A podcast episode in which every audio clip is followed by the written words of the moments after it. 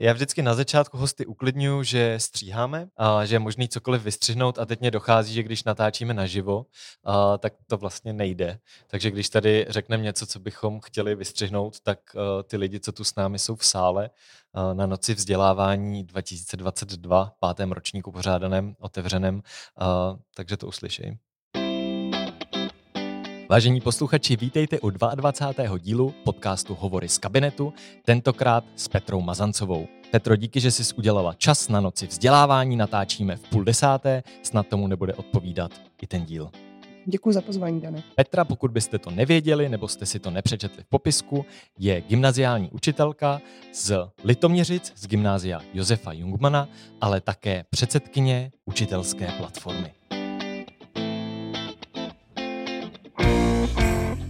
Já bych jenom opravila, že nejsem gymnaziální, ale středoškolská. Promiň a děkuju.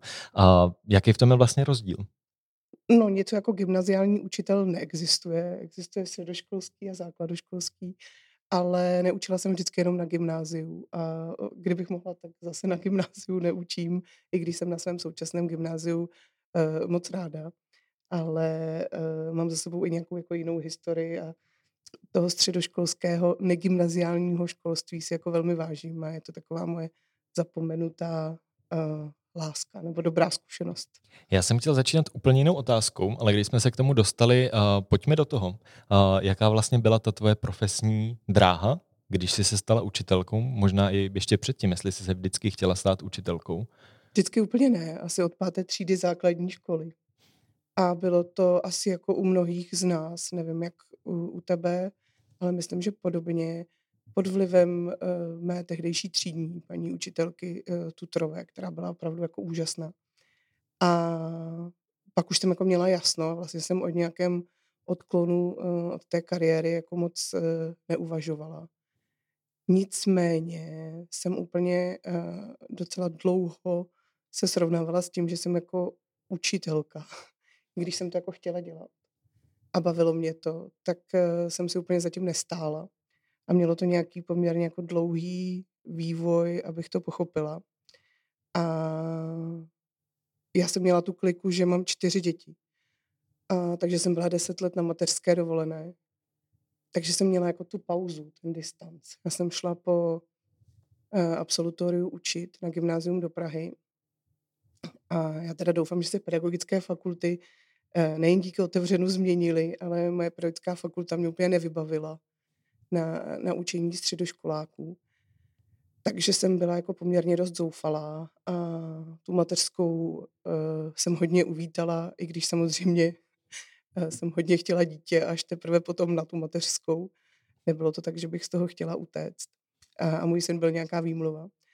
A měla jsem pocit, že se už nevrátím, že jako těch deset let doma a k čemu se mám vlastně jako vracet. Jsem učila dva roky, úplně spokojená jsem v tom nebyla. Měla jsem jako pocit, že aby to člověk mohl dělat jako dobře, tak tomu musí věnovat jako strašně času a že ho vlastně s těma dětma nemám. A vždycky mě iritovaly potom absolutoriu ty paní učitelky, co prostě na té poradě utíkaly, protože prostě nakoupit a do školky. A najednou jsem byla v té situaci, že jaký potřebuju nakoupit a taky do školky. A tak jsem si říkala, že prostě nepůjdu učit. A vrátila jsem se do advokátní kanceláře, tedy do pracovního procesu. Ty jsi dělala v advokátní kanceláři? Mm. Dělala jsem takovou jako, dneska se tomu říká office manažer, myslím. Ale dělala jsem takovou prostě fitku jako pro všechno ve smyslu, dá se použít na noci vzdělávání slovo fitka, jo? Už, už se stalo. Dobře. Dělala jsem takovou holku pro všechno a uh, Včetně toho, že jsem uh, nějak jako třídila dokumenty, ale taky objednávala kafe. A jako byla jsem fakt nešťastná. Ale říkala jsem si, jako máš nějaký jako plat a tak. A pak jsme se hodně nepohodli uh, s tou vedoucí té kanceláře, protože uh, ona konstantně zapomínala na to, že nemám právnické vzdělání a že věci, které jí přijdou zřejmé, pro mě tak úplně zřejmé nejsou. A takže jsme jako odešla No a my jsme tehdy byli v situaci s mužem, že jsme teda měli čtyři děti a jeden plat. A chápali jsme, že to asi jako není úplně možný, takže jsem jako si říkala, co teď jako budu dělat. A můj muž říkal, no tak máš ten papír. jakože bys mohla učit. A on říkal, jsem jako fakt nechtěla. A byl únor, což je takový dobrý nástup jako do školy. A střední odborná škola ve Štětí e, měla dlouhodobě vyvěšený inzerát na angličtináře, e, protože měla angličtináře neaprobovaného. Což jsem vůbec nevěděla samozřejmě, takže jsem tam e, jako přišla, oni mě jako značením přijali, seznámili mě s tím kolegou a řekli, vy za týden končíte, ten nekvalifikovaný, neaprobovaný kolega a bude tady vás místo, místo vás kolegyně, tak jí všechno předejte. Vyloženě takový dobrý nástup. Mm, takže kolega mi teda jako předal uh, u kalikátého dílu Friends zhruba v té angličtině jsou, protože to bral tak jako hodně uvolněně. A ta škola měla jako strašnou spoustu mínusů, co se týče vedení a, a pedagogického sboru a podobně, ale měla úplně jednu jako skvělou devizu. A to bylo, že měla prostě skvělý student, já si jako nemůžu pomoct. A ten můj přístup jako otevřený a respektující, který nevím, odkud se vzal, ale tak nějak jako prostě ze mě vyvěral, tam byl hodně jako akceptovaný a byl velmi neobvyklý jako v tom pedagogickém sboru. Takže jsem jako najednou zjistila, že prostě mě to s těma dětmi jako opravdu jako neuvěřitelně baví. A taky jsem zjistila, že na té střední odborné škole, která byla spojená s učňákem, takže jsem učila i na učňáku, jak je to opravdu o tom, že můžete, jak říkají angličani, make a difference. Jo. Že, že to opravdu je jako hodně zásadní a že ty změny, které tam děláte, Eh, i když třeba neučíte prostě nějak hvězdně, protože si myslím, že jsem vlastně jako žádnou praxi jako neměla. A jenom tím, že chcete být dobrý člověk a máte ty děti rád. A vlastně jsou jako hrozně trvalí a hrozně dlouhodobí. Jsem teď, uh, jsme se o tom bavili, uh, dělala rozhovor o tomto pro Eduzín. A kdo by neznal, tak magazín o vzdělávání, který poskytuje vlastně Eduin. Uh-huh. Uh, docela dobré čtení. Uh, řekla bych jako velmi netradiční témata. Uh, docela dobře, nebo velmi dobře zpracované. A, uh, a tam jsem, uh, až, až mi bylo jako možná trochu pak líto, jako to vyznělo. Ale já jsem vlastně s většinou těch absolventů uh, z toho štětí, kde jsem byla tři roky. Prostě pořád jako v nějakém kontaktu se svojí třídou, kterou jsem nakonec nedovedla k maturitě, protože prostě se moje situace tam stala neudržitelná z hlediska vedení. Ale uh, pořád mě zvou uh, na všechno. Teď mi uh, jeden student, kterého jsem měla ve třídě, jako posílal, že, že fakt jako už jako absolvuje tu svoji policejní akademii jako vysněnou a já jsem říkala, to je tak super. A on říká, no ale vy jste to věděla, vy jste mi vždycky říkala, že to dám. A já jsem říkala, no, to se ani nepamatuju, ale, ale dobře. Takže uh, střední odborná škola a učiliště uh, pro mě byly jako fakt jako game changer v tom, že uh, si myslím, že je to jako zdraví, že, že člověk by neměl být jenom na jednom typu školy celou dobu, a že když vidím některé své kolegy, a teď nemyslím úplně přímo ze sboru, ale učitele, kteří jsou uh, celý život na jedné škole a, a opravdu je jich jako poměrně hodně, jo, jako v té mojí věkové kategorii a starších, kteří prostě od absolutoria prostě učí na té stejné škole, uh, tak vlastně je opravdu pro ně jako velmi těžký z toho stereotypu a z té bubliny jak jako vystoupit a podstatě nemožný. Takže jsem za to vděčná, že se to takhle povedlo.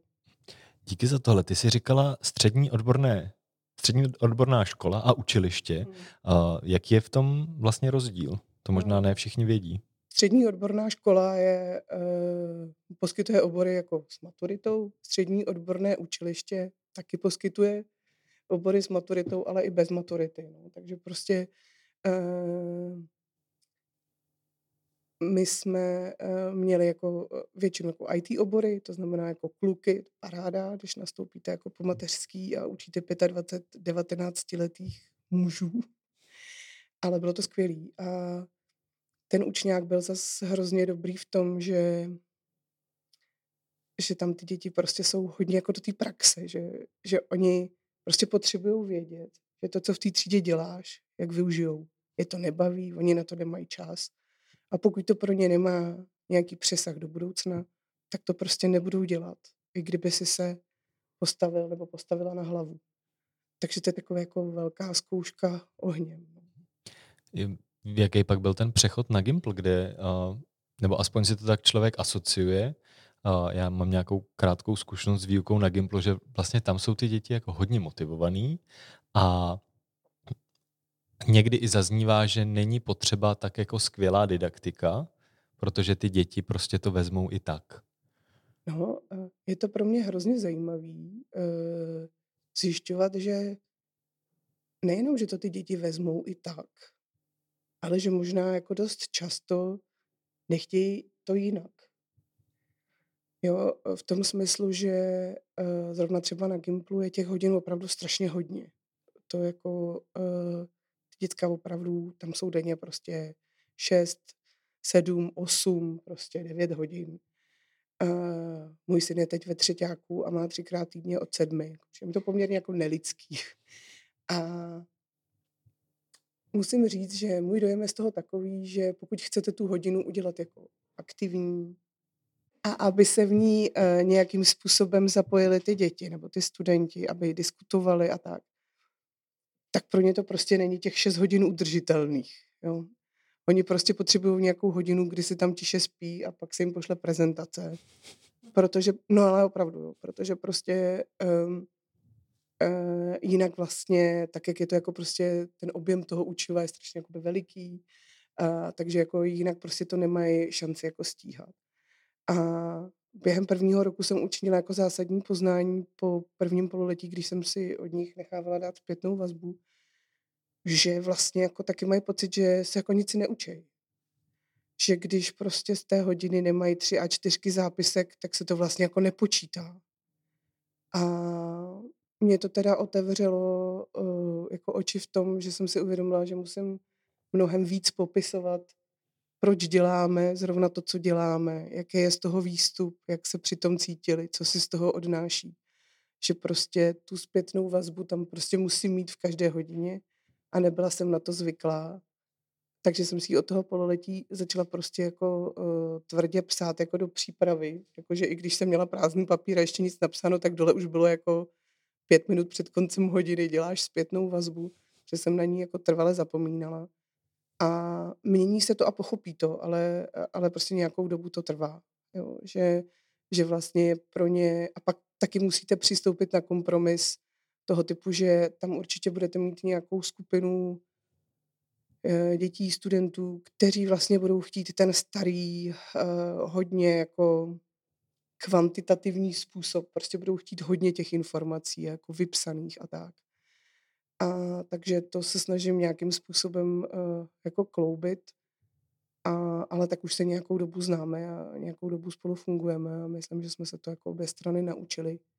A, ale v té občance vlastně s tím pořád jako bojují. Hm. Jakože já bych chtěl, uh, učím občanku a angličtinu, tak ta angličtina je taková sama o sobě, Simona se směje, ale ví, že, uh, že prostě taková jako hravá, teď se snažíte prostě, uh, aby všichni mluvili a tak je to takový jako samozřejmý. Ty, ty jazyky, nebo zejména tu angličtinu, takhle nějak jako už hodně umíme učit, si myslím. Ale v té občance vždycky říkají, tak já bych z toho maturovala, já vlastně vůbec nevím, co jsme tam jako brali. Já jsem se přesně v tomhle ocitnul před maturitou, kdy jsem maturoval z občanky. Jo. A takže vlastně uh, jsem strávila uh, jako asi dvě léta tím, že jsem vlastně jako nějakým způsobem si popisovala, jaký je ten vývoj, co bych chtěla, aby jako uměli. Teď samozřejmě my máme ty maturitní otázky seřazené tak, jak mně se to nelíbí. My je rozdělené na ty společenské vědy. Mně dává smysl to prolínat že když se bavíme, uh, nevím, prostě o etice, tak ji můžeme probírat jako z mnoha, z mnoha různých směrů a můžeme řešit etiku ve filozofii a jak to bylo v historii, jak to spolu souviselo. Ale pro ně uh, jako vlastně oni potřebují mít prostě ke každému z těch 25 témat prostě pět stran, který se mají naučit.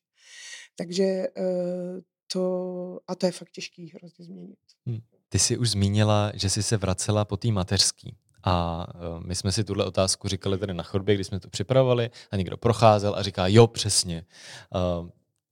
Jaký to bylo vracet se a co bys možná při tom pohledu zpátky, uh, jak by ses na to připravila, nebo co bys jako řekla lidem, kteří v té situaci teď jsou, že se vracejí po nějaký větší pauze, uh, ať už to je mateřská nebo vlastně i nějaká jiná, uh, tak se vracejí zpátky do toho pedagogického procesu. Tak já si myslím, že to učitelské povolání není v tomhle jako výjimkou a prostě ten návrat z té mateřský, nebo vlastně je to rodičovská, že jo, ale ale prostě z té mateřský dovolený je prostě, pardon, ale složitý vždycky a, a vidím to na všech svých kamarádkách v tom smyslu, že si nevěříte. Teď jako třeba já, která jsem měla teda dva roky praxe před deseti lety, protože se čtyřma dětma jste prostě na té mateřský trochu díl a déle, tak uh, já jsem vůbec nevěděla, jako nebylo na co navázat. Plus se všechno změnilo. Maturita byla úplně jinak. A studenti byli úplně jinde. Takže uh, já jsem si teda jako žádné plány nedělala a říkala jsem si tím, že jsem nastupovala v půlce února, že to prostě nějak rozkoukám do konce školního roku a pak se, uh, pak se uh, uvidí. Jenže jsem v tom únoru přebrala prostě tři maturitní třídy, co znamená, jako jsem je učila jako tři měsíce a šli maturovat. Takže jsem se to musela jako velmi rychle do, doučit. Ale musím říct, že já jsem už o tom mluvila několikrát, že prostě teprve tam jsem se jako do toho povolání fakt zamilovala. Že uh, vždycky jsem to přirovnávala k tomu, že se mi eh, narodil můj první syn, tak uh, jsem měla jako z těch filmů nakoukáno, že jako hned na tom porodním sále vás já vím, že to jsou hovory o vzdělávání, omlouvám se. Já vím, vím, co chceš říct a ten příklad sem velmi patří. Zaplaví jako totální mateřská láska, prostě se rozbrečíte a teď prostě jako, že jo, vůbec se nestalo. No. A myslím, že jsem si připadala, a teď můj první syn se narodil v roce 2004. Tak dneska už se to zdá, že třeba tohle, co říkám, tak je nějakým způsobem jako venku a už se o tom mluví, ale v tom roce 2004 nikdo z mých kamarádek neměl tuhle zkušenost. Všichni mi líčili, jak je to super. V časopisu Maminka to vždycky bylo super. Uh, a prostě já jsem si připadala opravdu jako hodně divná. A pak jsem jako najednou zjistila, že, eh, že to jako funguje, že jsem si to vlastně jako nevšimla, že, že se ta láska jako dostavila, akorát nebyla tak instantní. A s tím učitelským povoláním jsem to měla jako úplně stejně. A bylo to téma toho mého TEDu, kde jsme spolu uh, Danem měli ten super večerní zážitek, eh, jakože jsme oba uh, měli nějakou řeč. Dáme tvůj TED do popisku, nebo? ne, to jsem takhle nemyslela, ale dobře, klidně. Uh, a že vlastně možná jako je dobrý se nenechat odradit. Jo? Že, že když to učitelství jako není láska na první pohled, tak minimálně teda, teď už je to jako bychom byli genderově korektní, tak, tak ta rodičovská je, je dobrý time out na to si to jako uvědomit. A, a pak to třeba zkusit znova. Nebo třeba nejste taky na té správné škole. Jo. Jako zaznělo dneska. Jo, neměli, jste, neměli jste tu kliku, jo, že, že jste prostě zapadli do nějakého jako sboru, který prostě jako funguje a podrží vás. Jo. Takže uh, opravdu a ta láska na druhý pohled, ale může být potom jako fakt jako hodně na celý život a profesně mě to posunulo v tom, že jsem si začala mnohem jako víc věřit a prostě to začalo jako fungovat fakt jako kouzelným proutkem. Hm. Fakt to má ještě, promiň, uh, další rozměr, uh, když jsme v roce 2017 začali dělat učitelskou platformu a nějakým způsobem jsem zjistila, jako pro boha, kolik v České republice máme pedagogických celebrit a jak to, že je nikdo nezná. A, a to pro mě bylo jako opravdu jako šok je hloupé slovo, ale prostě bylo to opravdu jako prozření, že všichni tyhle lidi tady žijou, nabízí nekonečnou jako inspiraci a i nějakou e, jako záchytnou síť ve smyslu, že ti řeknou, no jasně, já jsem taky prásknul dveřma, jo jasně, taky jsem házel křídou, jako prostě klíčema jsem házel, tak prostě eh, to si myslím, že je hodně důležitý. Uh, jako ne to doporučovat, ale říct, že i to jo, se může stát. Jo, přesně tak. Naskakují dotazy ve slajdu.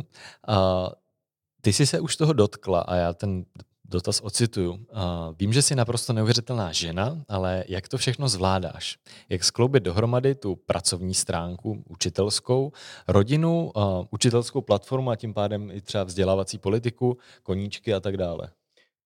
Jo, uh, no špatně. Já teda uh, tak nejdřív řeknu, uh, jak se to stalo, v tom smyslu, jako že v roce 2017 jsme nezakládali platformu s tím, že bude mít v roce 2022 prostě 1500 členů a bude z toho prostě neziskovka, nevím, s nějakým jako uh, velkým rozpočtem, kterou bude prostě potřeba řídit. A taky jsem vůbec jako nevěděla, co, co to je. Měli jsme jenom nějakou jako touhu prostě nenechat ty věci být. Jo? Jakože, že prostě když vidíte, že je něco špatně, tak přece proto musíte jako něco udělat a nějak to jako změnit. Tak uh, to mám pořád. Uh, děti už mám nejmladší jako desetiletý, takže samozřejmě uh, tím nechci říct, že mě nepotřebujou, ale potřebují mě ne úplně tím stylem, že, že musí být jako nakoupeno a navařeno. Manžel jako velmi podporující většinou a taky v tom hraje určitě roli jako nějaká moje ambicioznost a že přece jenom jako jsem deset let, nechci říct promarnila, já jsem na té mateřský byla ráda, byla jsem tam spokojená ale ten pocit, že mi jako něco uteklo, že, že ten svět je jako úplně jinde a že, že to jako chci dohnat, ten tam jako určitě byl. Takže uh, se to jako rozjelo. Pak určitě přičti dané nějakou jako, uh, jako ješitnost, že se vám jako líbí, když prostě někde něco říkáte, zas až tak dobrý vám to úplně nepřijde, jako nebo o tom nepřemýšlíte, ale uh, všichni kolem, nebo hodně lidí to prostě oceňuje a, a jako baví je to a, a prostě a pak přijde hodně učitelů, třeba v té platformě máme, a začnou říkat, no hele, kdyby nebylo platformy, tak já už neučím, protože vy jste mi prostě jako zachránili jako život. To je jako fakt jako ohromující. Ale má to i tu jako druhou stránku a to je, že teď jsem tady jako vlastně jako na zapřenou, i když jsem to jako různě oznámila, Uh, protože jsem prostě od začátku února jako na nemocenské, protože jsem se prostě trochu jako trochu víc zhroutila a vyhořela. A teď se jako vlastně zpátky učím, jak jako s tím časem jako nakládat. A, a vlastně to je poprvé, co tady o tom nějak jako veřejně mluvím, ale mám to programově v plánu o tom mluvit jako nějak víc. Protože si myslím, že se to u těch učitelů že na to existují výzkumy, ty seš přes ty data, kolik jich je ohroženo syndromem vyhoření. Já jsem byl upozorněn, že to tak úplně není, ale co jsem viděl, ta data, tak až 60% učitelů na českých školách reportuje nějak, nebo vykazuje nějaké známky syndromu vyhoření. Jo. A tím, že vlastně jako platforma se hodně soustředí na nějakou jako podporu učitelů, kterou prostě pořád pardon, pane ministře, nejste tu, ale máme prostě v tomhle státě mizernou. Uh, buď to máte kliku, anebo taky ne, ale ten systém tu kliku sám o sobě nějak jako nevytváří a nepodporuje. Myslím tu kliku, aby se vám dobře učilo, abyste prostě získali tu podporu, kterou potřebujete. Já bych byla mnohem radši, kdyby to bylo uh, mnohem víc systémový, než tak, jak se o to platforma třeba gerilově snaží. Takže třeba my v rámci platformy máme třeba nějaké podpůrné skupiny a supervizní skupiny a tak, ale bylo by fajn, kdyby to bylo pro všechny a všude. A, a, a nesuploval to nezisk, hm. ale, ale podporoval to prostě ten stát. Ty jsi řekla, kromě toho díky moc za to, že jsi tohle řekla, a ty jsi řekla, že, že se to teď učíš. A věřím, že se může stát, že nás bude poslouchat několik, možná víc než několik lidí, kteří třeba jsou na tom podobně. A uh, bude se jim hodit nějaká rada o tom, jak třeba začít uh, na, tom, na tom pracovat. Jak se to učit? No, já si myslím, že hrozně důležitý je vystoupit z takového toho kruhu, že všichni kolem vás jsou lepší a skvělejší učitelé než vy a, a vy to jako nikdy nedosáhnete a prostě nebudete na to mít, ať se snažíte, jak se snažíte, tak to, tak to prostě jako nedoženete. Tak eh, to si myslím, že je dobrý. Druhá věc, být na sebe hodný, no, ale já si myslím, že to opravdu jako neumíme. Uh, nebo já to jako minimálně uh, jako neumím. A musím říct, že vlastně jsem od 9. února na neschopence. A způsob, jakým se k tomu postavila jako škola a kolegové, je prostě jako opravdu jako skvělý. Nečekala jsem to. Ve smyslu, že zástupkyně mi říkala, hele Petro, uh, my tě dokážeme nahradit jako učitelku, a, ale chybíš nám tady jako člověk. Uh, takže prostě my potřebujeme, aby si byla v pořádku a klidně jako na tebe počkáme. Uh, nevím, jak moc je to výjimečný na českých školách, ale koukám na to z té druhé strany, že pro mě bylo těžké tohle udělat. Vlastně v tom ty kolegy jako nechat. Bylo to pro mě hodně jako nepřekonatelné. A to i v situaci, kdy jsem vlastně byla jako hospitalizovaná a fakt jsem jako vůbec nekomunikovala se světem. Představa, že bych měla otevřít mail, mi způsobovala opravdu jako nevolnost. A, a stejně jsem myslela na to, že teda tam někde jsou prostě jako děti, který za mě někdo musí suplovat. V tomhle ta učitelská práce jako strašně složitá, že když prostě někde eh, chybí někdo, tak si prostě ty kolegové tu práci nějak jako rozdělí, ale tady prostě těch mých jako x hodin týdně si prostě jen tak jako nerozdělíte, ještě aby to bylo co k čemu. Takže uh, to být na sebe hodný a, a, a naučit se tohleto uh, je jako opravdu jako dlouhodobý úkol a, a strašně a strašně náročný a těžký. A třetí věc, kterou bych chtěla, aby tady jako zazněla, a budu ráda, když bude nahraná, protože je to pro mě jako objevná věc, i když velmi jednoduchá. Když jsem se eh, vrátila z nemocnice a teď jsem třeba z velmi aktivního člověka ve veřejném prostoru najednou prostě vůbec nikde nebyla. A já jsem si vypla všechny notifikace na mobilu, včetně toho čísílka, co tam svítí a říká ti, že máš 9652 nepřečtených mailů a tak. Takže mi to bylo jako, jak jsem věděla, že to tam někde je, ale když tam půjdu, tak to na mě spadne, takže jsem tam nechodila. A, ale stávalo se, že teda někdo prostě mě postrádal, nebo zavolal, nebo projevil nějakou starost. A mm, zavolala mi kolegyně uh, z platformy, já tě vůbec nikde nevidím, jsi jako v pořádku a já říkám, no, už jsem ti zvedla telefon, to je asi můj třetí po, po měsíci. A tak jsme si to jako vyprávěli a on mi říká, Petro, ty si musíš zapamatovat jednu větu. A ta věta je, že nejsi sakra ledoborec, ale jsi jachta. A tak si možná pamatujte, že nejste ledoborci, ale jste jachty. A že si sám sebe člověk jako musí vážit uh, natolik, aby neměl pocit, že když se úplně pro všechny okolo nerozkrájí, takže tu hodnotu nemá. Díky moc za tohle. A na předchozí debatě a na noci vzdělávání zaznělo, že když se staráme o wellbeing žáků, tak eh, wellbeing žáků začíná u wellbeingu učitele, nebo vlastně nejde bez něj. A co jsou, aby to třeba nedošlo do takovéhle fáze, tak co jsou nějaký typy, se kterými pracuješ, jak zabezpečit ten wellbeing um, sebe jako učitele? Eh, jenom při, přečtu jedna z otázek na slajdu, je uh, taková tradiční, jak netrávit nad přípravami, přípravami hodiny času. Jo, tak uh, hodiny času uh, fakt nad přípravami netvářím, netrávím. Co se týče uh, zrovna teda příprav, jenom uh, řeknu pak budu nějak pokračovat obecně, tak uh, jsem objevila uh, super věc, která se jmenuje Planboard. A je to pro mě jako věc, která mi jako fakt jako změnila život. E, ta věc dokáže dělat jako přípravy, dokáže vám je štosovat, dokáže z nich udělat pdf e, dokážete si tam uložit jakoukoliv přílohu. A já teda neumím učit podle příprav, e, které bych měla v sešitě a je říjen, tak jsme na straně 33, to asi nikdo neděláme. Dělám přípravu podle té třídy. Na druhou stranu je dobré si pamatovat, že tohle téma už jsem někdy zpracovala a s někým jsem ho dělala a můžu ho vytáhnout a nějak jako upravit. A vy to možná tak, jak pokyvujete, dokážete uh, mít nějak jako v šanonech a tak. To já jsem nikdy nedokázala. Až ten planboard mi to nějak jako umožnil jako štosovat. Takže uh, to určitě ano. A druhá věc je, uh, my jsme měli teď v pátek učiteling, uh, taková akce, na které finalisté GTP ukazují ostatním učitelům, jak se jako třeba taky dá učit. Jenom zkrátka Global Teacher Prize. Mm-hmm. A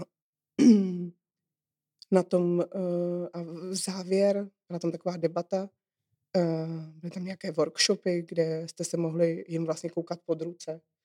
A uh, závěrečná debata byla s Alexisem Katakalidisem a Pavlínou Loňkovou vlastně o tom, jak být učitel, jak uh, oddělovat tu soukromou a tu školní část a uh, jak uh, se umět jako vypnout. A bylo to uh, mimo jiné, tohle téma bylo nejřešenější ze všech asi jako 350 supervizí, které učitelská platforma pro své členy jako poskytovala v rámci covidu, jo? Jak, jak se jako nezhroutit z toho. A uh, tam padla jako jedna jako docela důležitá věc, že vlastně, ale je těžký to přijmout, jo? Je, je lehký to slyšet, říkat, ale je těžký přijmout. Jako fakt každá vaše hodina nemusí být úplně jako best. Jo? A tím nechci říct, aby jsme programově učili blbě. Pro boha jako ne. Ale někdy prostě i jako návrat prostě k prostý učebnici, i když to normálně nedělám, protože prostě nemůžu, je lepší než něco jiného. A uh, určitě si myslím, jako, že hodiny času trávit nad přípravama prostě nelze. Uh, takže najít si nějaký jako osvědčený způsob, uh, jak si prostě ten čas rozdělit. To je jedna věc. A druhá věc je, to zní jako kliše, uh, jeden slavný didaktik uh, si na tom postavil celou filozofii, ale fakt nechme jako pracovat ty děti. A, uh, a ono se to jako vrátí. Takže prostě OK, nemám na zítra přípravu, máme brát vývoj eh, rodiny, whatever, tak mám pět skupin, každá si veme nějaké jedno období a zkusí prostě za 15 minut zjistit, jak to s tou rodinou bylo prostě ve starověku, jak ve středověku, co se stalo, jako proč říkáme, že dnes jsme v krizi rodiny. To máte vymyšlený za 10 minut, pak k tomu přidáte něco jako zajímavého, nějaký zajímavý rozdělávátko do skupin, což všechny nadč, nad, nadchne i ty středoškoláky, jakože jim tam někde zabublá, že jsou krokodýly nebo něco takového. Počkej, počkej, jaký rozdělovátko, že jim tam zabublá? To já třeba neznám, to se rád, A, rád použiju. To, tohle třeba dělá Quizlet. Aha. Nevím, jestli jsi uh, někdy použil Quizlet, umí uh, něco, co se jmenuje Quizlet Live. A když tam rozhodíte ty děti do skupin, tak eh, jim se na mobilu objeví, a seš velryba, a ty seš prostě orangután a sedněte si spolu. Jo? A ještě to dělá, jenom teda jako dořeknu, pak se vrátím, ještě dělá jako tu věc, že na obrazovce se vám promítá a oni ty děti odpovídají jako v rámci skupiny a eh, v rámci skupiny a na obrazovce já promítám, jak se posouvají krokodýly, jak se posouvají, takže prostě ty vole, dělej. Prostě. A když dají špatnou odpověď, tak se vrací na začátek a jedou znova. Takže eh, to někdy zkuste Quizlet Live. Eh, nemusí to být jenom jako na slovíčka, dá se to dělat jako na spoustu věcí, jako Simona tamhle říká na všechno, jako přesně, eh, na nějaké jako pojmy, na vlajky, všechno, co jako potřebujete jako nějakým způsobem párovat nebo jako vysvětlovat. Tak to určitě jako dává velký smysl. Takže nemít v zásobě 350 aplikací a každý týden přidat dalších 10, ale mít osvědčené, které vám jako sedí a fungují a prostě vytáhnout klidně v té hodině. Když děláte Kahoot, no tak prostě sorry, tak si sedněte ve skupinách, tady máte Excel, udělejte ten Kahoot do něj a pak ten Excel do toho Kahootu nahrajem a zahrajem si ho jako celá třída. Jo.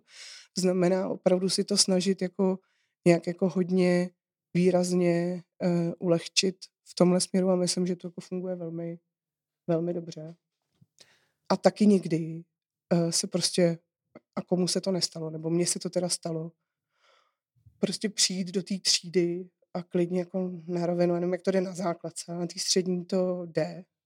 Neříct teda, já jsem včera prostě byla do půlnoci na noci vzdělávání, takže, eh, takže ale říct prostě dneska se jako necítím, nezvládla jsem to, nestihla jsem to, něco jsem řešila, můžeme prosím si dát prostě třeba reading a prostě přinesla jsem vám tady tohle, přijde mi to zajímavý a můžete si číst třeba 20 minut a pak o tom nějak jako podiskutujeme. Ono to vždycky nemusí mít jako, že jako evokace a, a prostě EUR nemusíte prostě dělat úplně vždycky. Jo. A ani potom uh, nemusíte mít nějaké jako zhodnocení hodiny a, a prostě e, tyhle složitý věci. Někdy je opravdu jako důležitý jako přežít a možná někdy uh, taky jako vnímat i ty nálady v té třídě, tak kdo z nás to jako nezažil, když byl jako ve škole, že, a stalo se mi to ale hodněkrát, že přijdeš do hodiny s vymakanou hodinou, kterou si teda dělal jako tři hodiny. Máš tam čtyři různé písně na QR kódy, prostě rozdělaný, jako teď máš různé jako kartičky, všechno to máš v těch sponkách, jako. A Zalaminovaný. Přesně, na střední teda nelaminují. A oni předtím psali biologii. A potom píšou matiku. Tak sorry, co já tady prostě jako s kartičkama. Nevím, jestli to může zaznít v hovorech v kabinetu. Někdy se taky vyplatí říct, OK, teď se mi budete 20 minut věnovat a, a těch zbylých 25 je vám vašich na biologii, jo. pokud je teda potřebujete. To znamená nějak se jako napojit na ty děti. Mít s nima vztah, protože bez toho se prostě nedá učit. A to pak přijde. Teď, jak jsem vlastně se odřízla, jakože teď se trochu jako nabíhám zpátky, ale pomalu, tak myslím, že minulý týden jsem, ty, ty aplikace procházím tak jako pomalu, jo, jako jeden týden mail, tak WhatsApp. A minulý týden teprve došlo na Teamsy. A já jsem zjistila, kolik tam mám jako, fakt jako super vzkazu. Jako úplně až jako, že uh, do toho samožerbuchu prostě, jako do, do nějaký složky, kde si ukládáte ty, ty ocenění, tak to bych mohla jako vyprint screenovat prostě jako všechno. Jo, jako. Hlavně, abyste nás zkoušela u maturity, ale jestli vám jako není dobře, tak my to nějak zvládneme a tak. Takže uh, i tohle jako je podle mě důležitý. A díky za tohle. Mimochodem, jak si položila otázku, jestli to jde třeba udělat na základce, uh, jde. A vlastně mi i přijde, uh, že tam jako velmi dobře funguje to, že i třeba se třídou, která je um, na zvládnutí třeba, třeba těžší, tak právě to, že tam člověk přijde a s tou upřímností řekne, uh, jsem teď na tom blbě, prostě jsem ve stresu nebo tohle, pojďme si to dát volnější a prosím, pomožte mi s tím, tak najednou, mm, když je tam ten partnerský a možná parťácký přístup, uh, tak i ty děti na té základce na to takhle reagují a já s tím mám jako výbornou zkušenost. Samozřejmě zase ne vždycky to vyjde. A ty, si tu, ty si tu teď vysypala Quizlet a já jsem si vzpomněl, že to mimochodem použila jedna moje žačka a já jsem na to koukal, že to je aplikace, kterou vůbec neznám, a Kahoot a další a různé metody, které takhle člověk může točit.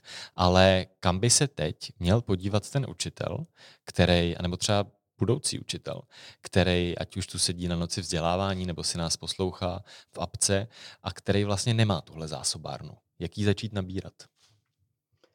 No, uh, to bude znít jako hrozně lacině, jo, ale prostě najít si tu komunitu, já to, to, to prostě pořád opakuju. Jako. Uh, v tom smyslu, že uh, reklamní okénko, my teda provozujeme něco, co se jmenuje Učitelé Plus, to je skupina na Facebooku, teď už je tam asi přes 20 tisíc učitelů. To je jako jedna jako inspirativní věc. Druhá věc je, že třeba v rámci té skupiny se dost dobře na, najít nějaký jako mentor. Ve smyslu, ne úplně člověk, s kterým budu třeba natěsno v kontaktu, ale který ho sleduju. Jo? Pro mě třeba Monika Stehlíková uh, z Plzně, prostě z gymnázia, učitelka občanky, je prostě guru a já sleduju to, co dělá a prostě jako a baví mě to. Uh, existuje spousta učitelských blogů, který nějakým způsobem a obdivuju to, vlastně pořád odkrývají tyhle ty novinky. Jo, Jitka Rambousková dělá, co jsem vyzkoušela, byla v hovorech z kabinetu. Jo, a já vím. A úplně jako výborná, výborná věc. Slávek Hora s Petrou Boháčkou dělá Dejte mi pevný bod. Uh, další věc, jo, jako že, uh, že vám to tam vyjde. Ale co mi přijde jako důležitý a co si myslím, že mi třeba jako ujelo, když byl covid, jako jsem chtěla všechny ty aplikace vyzkoušet. Jo. To byl prostě strašný boom. A to má být v obráceně. Vy máte nějakou jako ideu a hledáte, jak ji jako použít na tu aplikaci a ne, že já chci vyzkoušet tady Quizlet Live, tak, tak budeme dělat jako něco, co jsem prostě na to zrovna jako napařila. Mělo by to být jako uh, obrácení. A, a to mi přijde jako fakt dobrý. A v těch učitelích plus je to skoro nejčastější dotaz. Jo. Já bych potřeboval udělat tohleto, mám to jako v hlavě, mám nějaký jako nápad a teď mám napíšet, jo, tak použij, já nevím, tvůj oblíbený mentimeter, nebo i to slajdou je, jako do sexuální výchovy, úplně geniální, a to i ten mentimeter. Tak e, prostě e, každý prostě tam dokáže jako poradit, protože každý z nás tu aplikaci použil nějakou, ale v reálném čase jich používáme prostě nějaký omezený množství. Jo? Uh, ty jsi, uh, jak na té debatě, myslím, že to zaznělo i v tomhle rozhovoru, uh, zmínila, že pro tebe vlastně byla nějaká změna, přiznat, říct, uh, jsem učitelka, a byl na to jeden z těch dotazů, který ale nepad na té debatě. Mm. A ten dotaz, proč je pro vás těžké říct nahlas mezi přáteli, že jste o, učitelka, klidně obecně, proč je to těžké? Ty jsi o tom měla ten jo, TED? Já jsem o tom měla ten TED a nebudu říkat ten vtip, co tam zazněl, ale uh, já jsem dlouho měla pocit, že vlastně je to jako málo. Jo, že ty jsem dneska říkala na té debatě, že pak, když jste jako teda na srazu se třídou a je tam jako, chodila na Gimpl, a je tam jako právník, lékař, pak nějaký jako bohatý podnikatel, ředitel banky a vy jste teda učitelka. Jo? A takže jsem dlouho měla tendenci říkat, jako když jsme se s někým potkali, a nikdy jsem ho neviděla, jsem říkala, ahoj, já jsem Petra, jsem učitelka, ale jsem normální. Přišlo mi to asi vtipný, asi určitě. A, ale zároveň to jako nějak jako schazovalo s tou vědomte, jo, celou, celou tu jako situaci. Zajímavý je, že od chlapa jsem tohle v životě neslyšela, že by řekl, jsem učitel, ale jsem normální. Fajn. Uh, myslím si, že je i rozdíl v pohlaví v tomhle, protože prostě učitelka je možná něco jiného než učitel. Jo? Pojďme si to jako říct. Uh, No a mě v tomhle fakt pomohla ta platforma. Jo. Že uh, jsem si dokázala, uh, že zvládnu i jako jiné věci. Uh, asi jako, jako, nechci to nějak jako škálovat, ale uh, taky hodnotný, taky důležitý, taky s nějakým jako zajímavým set skillem. Mm, no ale baví mě učit, tak to dělám a jsem v tom jako dobrá. To je takový jako jednoduchý to jako říct. A to neznamená, že musíte být jako o, dobrý 24-7, ale znamená to, že většinu času z toho máte spíš dobrý pocit. Podle mě. Když jsem studovala v Hradci, studovala v Hradci Králové a tam je taky lékařská fakulta a byl tam takový vtip. Proč nemají mediciární prázdniny, aby si nestihli udělat peďák? a jako zažitý jako, jako vtip.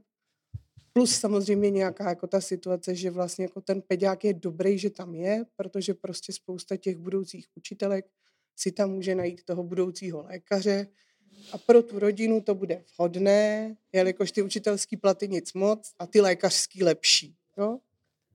A myslím, že to je opravdu jako zakořeněná, zakořeněná jako věc. Jo? A e, Říkala jsem to i v tom TEDu, ale uh, prostě a dneska jsem se na to ptala v té debatě. Já si opravdu myslím, že čím dál tím víc začíná být ten peďák jako první volba. Že se narovnaly ty podmínky, nejen platový, ale i jiný. A že to povolání je prostě jako fakt dobrý. A že na něj můžeme být hrdý. Možná jednou jsme takhle dělali um, už v jednom díle výzvu, tak pokud pro vás byl Peďák první volba a posloucháte hovory z kabinetu, tak uh, dejte nějaký příspěvek s hashtagem třeba Peďák první volba, uh, pak si to vyhodnotíme a třeba uděláme nějakou uh, přehlídku. Uh, ty jsi už zmínila, že pro to profesní sebevědomí tvoje a řady dalších učitelů bylo jako pro ten růst důležitá ta komunita. A Jaký jsou možná další věci, jak, jaký má budovat to svoje profesní sebevědomí? Jak dosáhnout toho, abych si řekl, ty jsem učitel a jsem na to hrdý. To bylo z X-Menu, myslím. Jak toho dosáhnout? Já nevím, jestli se to dá jako programově si říct. Jo. Je, je to nějaký jako feeling, který začnete v určitý podobě jako mít. Uh, obecně si myslím, že stav učitelský, český je poměrně hodně frustrovaný v tom smyslu, že prostě dlouho ta profese opravdu byla prostě jako strašně podhodnocená, jako finančně, společensky, jinak. A strašně dlouho uh, jako vlastně jsme nevěděli a to mě zajímalo, jestli to víme dneska. Uh, jako, co to vlastně je, když je učitel jako profesionál. Jo? Takový to jako klasika. Kdo to umí, ten to dělá. Kdo to neumí, ten to učí. Uh, tak to je už jako prostě jako nějaký jako zlehčení. A, a já jsem, to je jako smutný a vám se to asi jako nestane, jo. Ale já jsem se fakt až v tom roce 2017 jako opravdu potkala s někýma lidma, kteří opravdu jako didakticky přemýšleli a, a věděli, co v té třídě dělají. Já jsem do toho šla do té doby jako hodně srdcem, hodně jsem jako se snažila být jako dobrá, ale jako byli lidi, kteří to jako měli srovnaný. Takže pozorovat ty lidi, já vím, že tě to znova jako zase dávám do té komunity a třeba ty seš v tom lepší a nejsem moc schopná číst odbornou literaturu. Tak já musím, protože jsem na doktorátu, ale že by mi to nějak šlo, to se... No tak já jsem schopná ještě číst takovou tu jako Teach Like a Champion, prostě jako takový ty populárně jako, jako naučný, jo. ale když si přečetla něco o Bloomovi, tak to asi úplně ne. E, tak to si myslím jako, že fakt ne. A druhá věc je ale, obecně si teda myslím, že to většinově taky neumíme, i když mládí vpřed, vy už to asi umíte, Myslím, že učitelé středního věku, no teď je to jako generalizace, tak mi odpustíte, neumí spolupracovat. Jo. V rámci, já jsem v životě nebyla u nás ve škole nikomu na hodině angličtiny. Kdy? Prostě didn't happen. Jo. A když uh, jsem šla do hodiny kolegovi, který učí fyziku, protože jsme se tam pokoušeli jako o nějaký jako klil a, a prostě nás to jako bavilo, Jenom ta zkratka. Prostě učíš ten předmět v cizím jazyce. Je teda vtipný, že já jsem na tohle téma málem psal diplomku, jo? A... Content. Takže jsme tu fyziku nějakým způsobem jako učili e, jako v angličtině. A bylo to strašně super. A on říká, ty jako Romane, tomu kolegovi, proč to jako neděláme? A říká, no, tak to dělejme. Takže jsme to jako začali dělat. A další věc, eh, přišel nám do školy uh, americký uh, asistent z Fulbrightovy nadace. Máme u nás Obryho, američana, zdravím Obryho.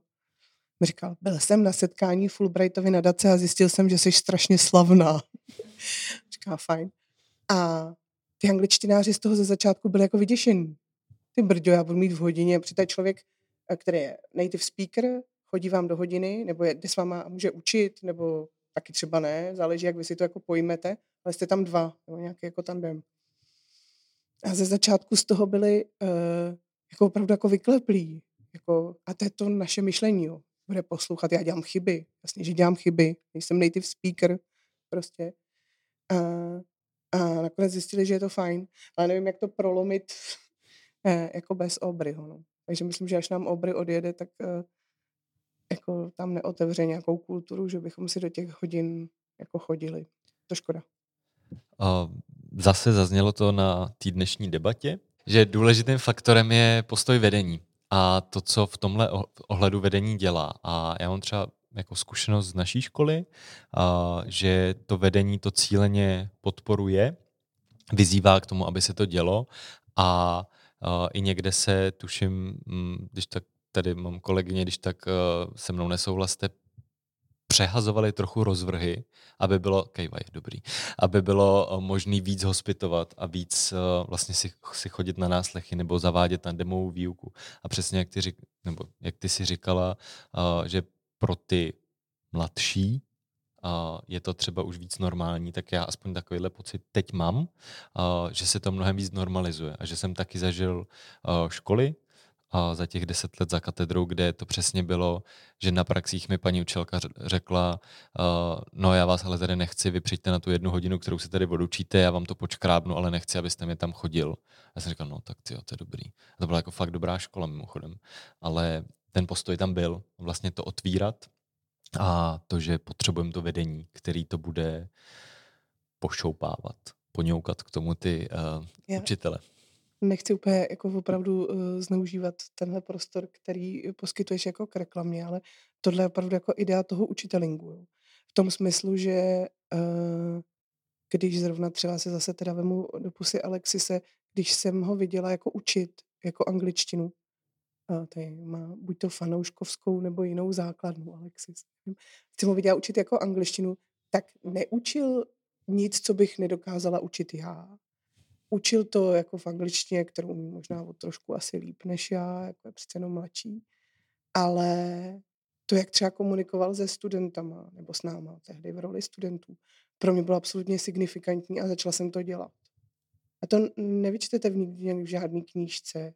Není to těžký, je to jako jednoduchý, akorát na rozdíl od Alexise jsme se s tím nenarodili. Ale, ale můžete to skopírovat, můžete to jako použít tak když si z té hodiny, kterou vidím, odnesu jednu jako jedinou věc, to neznamená, jako, že od zítra začnu učit jako Alexis, to nejde, bohužel. Uh, ale tu jednu věc, to, jak komunikuje se studenty, to, jak jako prostě říká, já tě vidím, ale teď domluví tenhle a pak jako, a fakt si to pamatuje. To je prostě něco, co na mě dělá jako dojem a chci to ve své hodině jako používat. Chci se to naučit a chci to dělat.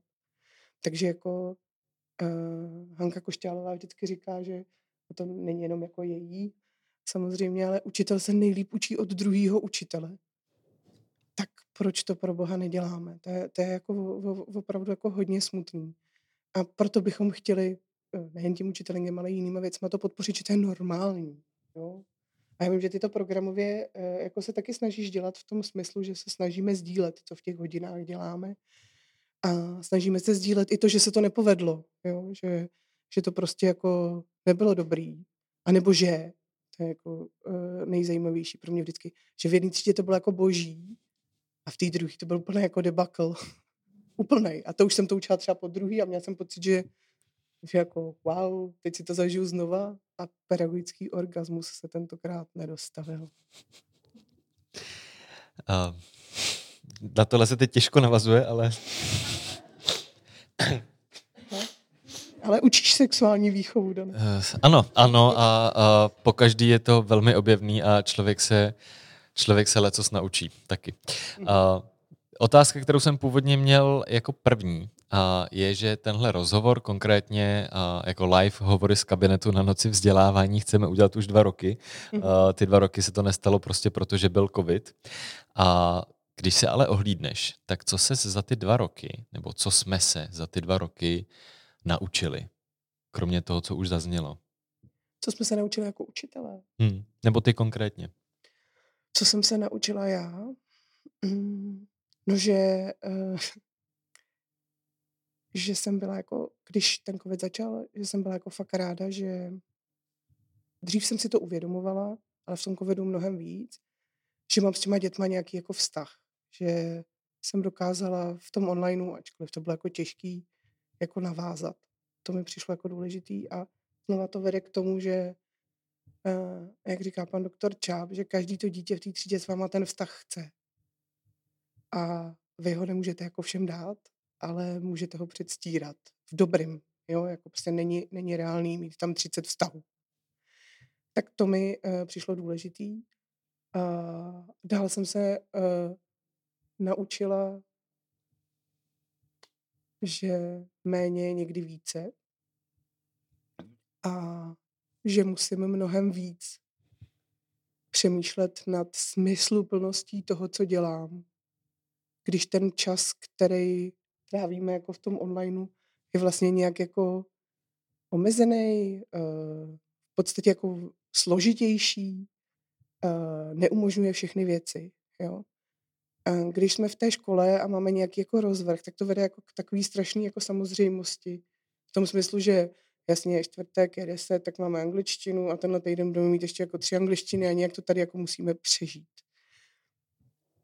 Ale už třeba vlastně je to takový jako, není to vzácný, není to, jo, jako ne, nevede to tolik k té smysluplnosti. Takže ta smysluplnost, to mi asi jako zůstalo, jo. Protože oni mohli taky jako z té postele nevstat, nebo, nebo si mě nezapnout, jako, jako že nevstali, to se dost často stávalo, ale že, že si mě jako třeba vůbec jako nezapli, jo. A teď v tom prvním covidu se nedělala docházka, a my jsme jim to jako tajili, to mi přišlo legrační. Já ne teda, ale jako tajilo se jim to, že, že se jako vlastně ta docházka nepočítá, ale to brzo zjistili. Ale přesto jako se snažili jako na ty hodiny chodit, pokud jim přišly smysluplný. A vlastně to, že tam jsou, protože chtějí, a ne protože jsou okolností rozvrhem a systémem České republiky zavřený zrovna se mnou v jedné místnosti 45 minut, ale že vlastně je to jejich volba. Je jako fakt strašně cený. Jo? A snažím se to udržet i v té škole, aby to bylo tak jako, že jo, já na tu angličtinu fakt chci přijít, jo, nebo, nebo jdeme ven, protože prostě si to chceme užít. Takže jo. Uh, jsme uh, už dvě minuty přes vymezený čas, ale přesto uh, oblíbená otázka, nejmilovanější, když ji člověk dostane. Uh, tvůj vzkaz na závěr. A to si mě neupozornil. vzkaz. Já bych možná uh, fakt řekla, protože tady sedíme na pedagogické fakultě a já mám opravdu jako od té doby, co tady jsem, dneska od pěti, a nejsem tady poprvé, i když to není moje alma mater, jako evangelizační sklony, ve smyslu jako jděte všichni učit, je to prostě jako úplně nejlepší povolání na světě. A, ale jděte učit. A buďte u toho na sebe hodní. Díky. Pokud jste nás doposlouchali až sem, tak připomínám, napište příspěvek s hashtagem Peďák první volba, doufám, že to tak bylo. Ideálně ho i dejte veřejně, zkusíme z toho pak udělat nějakou přehlídku. Díky moc všem, co nás posloucháte, budeme rádi i za ohlasy na sociálních sítích nebo hodnocení v aplikacích a díky všem, co jste přišli sem na noc vzdělávání, na live hovory z kabinetu a pokud byste chtěli podcast podpořit, tak můžete buď jednorázově, anebo předplatným skrz platformu Piki. Brzy naslyšenou.